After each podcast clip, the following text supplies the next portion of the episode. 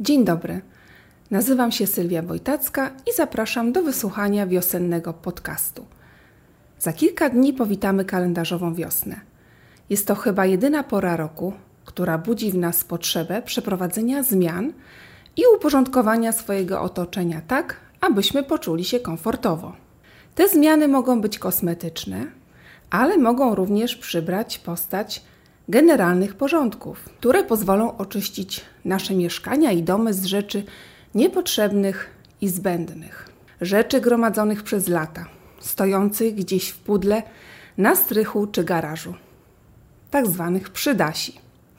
Rzeczy, bez których możemy się obyć, ale jeszcze o tym nie wiemy. Jeżeli czujecie się przytłoczeni i zmęczeni gromadzeniem, kupowaniem i szeroko rozumianym konsumpcjonizmem, to mam dla Was kilka propozycji do przeczytania. Być może książki te podsuną Wam pomysł na ogarnięcie nadmiaru wszystkiego wokół Was i dadzą receptę na oczyszczenie Waszej przestrzeni. Pozwoli to między innymi oczyścić również Wasze głowy z nieustających myśli, co robić z tymi przedmiotami, gdzie je przechowywać i jak o nie dbać. Te wszystkie działania będą się wpisywać w modny dziś trend zwany minimalizmem. W ostatnim czasie ukazało się sporo książek na ten temat. Przygotowałam dla Was kilka ciekawych propozycji do przeczytania. Książki te mogą pomóc wszystkim tym, którzy czują się przytłoczeni nadmiarem zgromadzonych przez lata rzeczy. Proponuję zacząć od pozycji zatytułowanej Sztuka minimalizmu w codziennym życiu. Autorka Dominique Laurent wyznaje zasadę mniej znaczy więcej. W swojej książce pisze: Przyczyną naszego zmęczenia, ociężałości, braku werwy i zapału do działania jest często natłok przedmiotów, obowiązków, zadań do wykonania, wszystkiego, co wyczerpuje nasze siły i pozbawia nas energii. Wszystkie proponowane metody uczą nas jedynie, jak zarządzać owym nadmiarem, zamiast po prostu pomóc nam się go pozbyć. Przejdź od razu do sedna problemu. Pozbądź się wszystkiego, co nie jest niezbędne lub w Twoim odczuciu nie jest już przydatne. Według Dominik wyrzucanie działa jak terapia, która pozwala nam uzyskać lekkość, nową jakość życia i poczucie przestrzeni we wszystkich dziedzinach życia. Sztuka minimalizmu poprowadzi Was krok po kroku przez kolejne etapy oczyszczania Waszej przestrzeni. Kolejną pozycją, która porusza ten temat i również może dostarczyć inspiracji do zmian, jest książka pod tytułem Kochaj ludzi, używaj rzeczy. Autorzy Joshua Fields Milburn oraz Ryan Nicodemus są bohaterami popularnego dokumentu Minimalizm oraz Czasu na mniej, dostępnych na platformie Netflix. W książce i filmach opisują m.in. E, swoją drogę do minimalizmu, a także pokazują, jak wieść pełniejsze i bardziej sensowne życie zgodne z zasadą: kiedy masz mniej, możesz zrobić miejsce na więcej, ale tego, co się liczy najbardziej. Według Joshua i Ryana, zwykłe porządkowanie jest jedynie wstępem i okazją, by pokazać, w jaki sposób minimalizm stwarza przestrzeń na przewartościowanie i uzdrowienie siedmiu podstawowych relacji w życiu z rzeczami, prawdą, samym sobą, pieniędzmi, wartościami, kreatywnością i innymi ludźmi. Autorzy przeszli długą drogę w swoim życiu, aby stać się minimalistami i głosić taki sposób życia.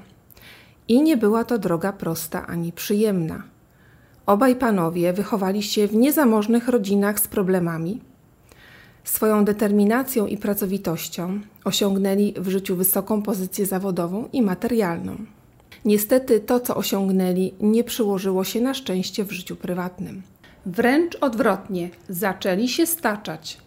Zauważyli, że im więcej posiadają, tym mniej w ich życiu bliskich relacji z innymi ludźmi I tak stopniowo zaczęli zmieniać swoje życie, aby w końcu zacząć żyć w myśl powiedzenia arcybiskupa Faltona Shina: Musisz pamiętać, żeby kochać ludzi i używać rzeczy, a nie używać ludzi i kochać rzeczy.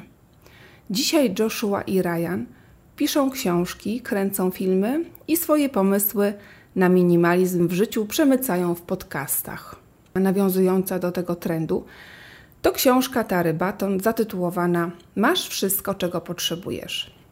Jest to poradnik dla każdego świadomego człowieka, który chce podejmować przemyślane i świadome decyzje dotyczące posiadanych przedmiotów, ograniczyć konsumpcję i zrobić coś dobrego dla środowiska.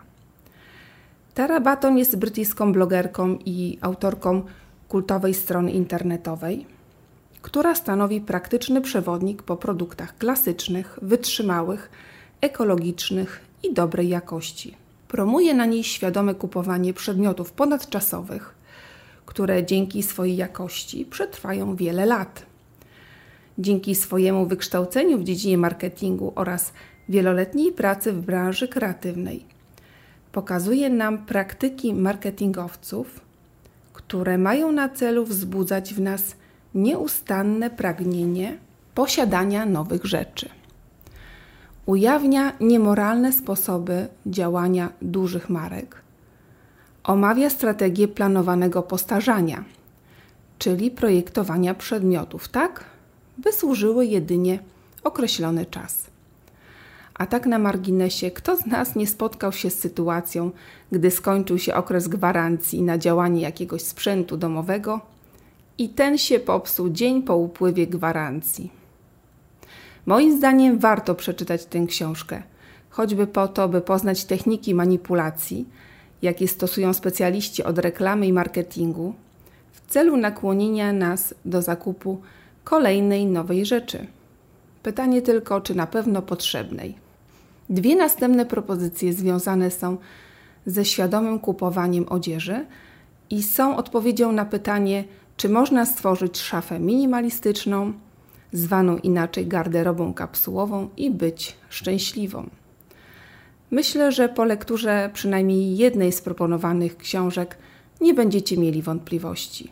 Pod warunkiem, że ważny jest dla Was los naszej planety, a przemysł odzieżowy o czym się teraz mówi głośno i często, ma niebagatelny wpływ na środowisko.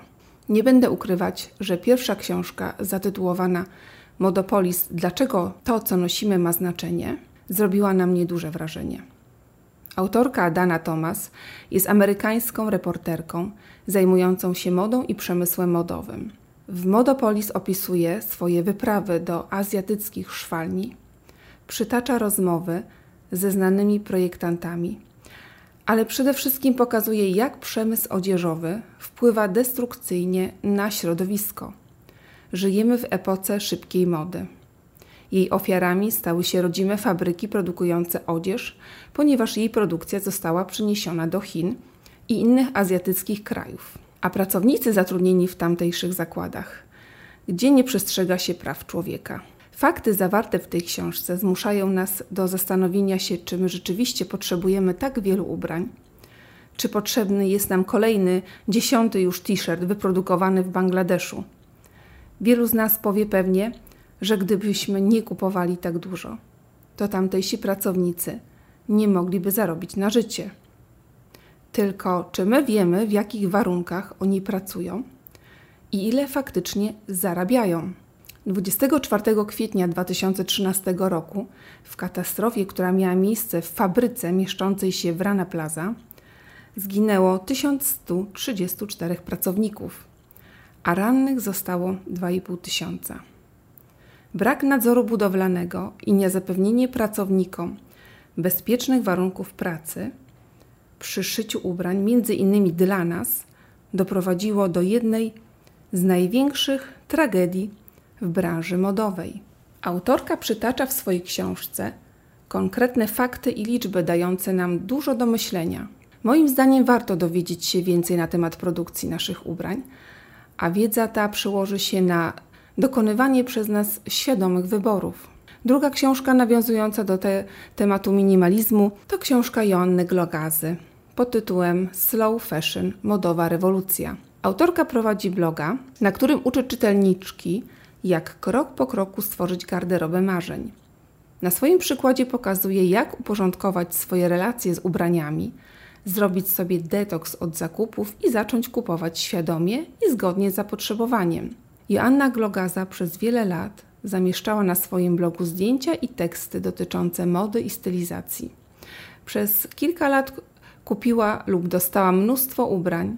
Podczas pakowania ich do wyprowadzki znajdowała nawet takie, o których zapomniała lub nigdy ich nie włożyła. Postanowiła zrobić sobie detoks od kupowania i uporządkować zawartość szafy. W swojej książce podsuwa rozwiązania, które sama sprawdziła na sobie i opisuje konkretne kroki, które pozwolą na uporządkowanie garderoby. Jej myślą przewodnią jest kupuj mniej, wyglądaj lepiej. Chciałabym zwrócić Waszą uwagę na jeszcze jedną książkę, która nawiązuje pośrednio do tematyki minimalizmu.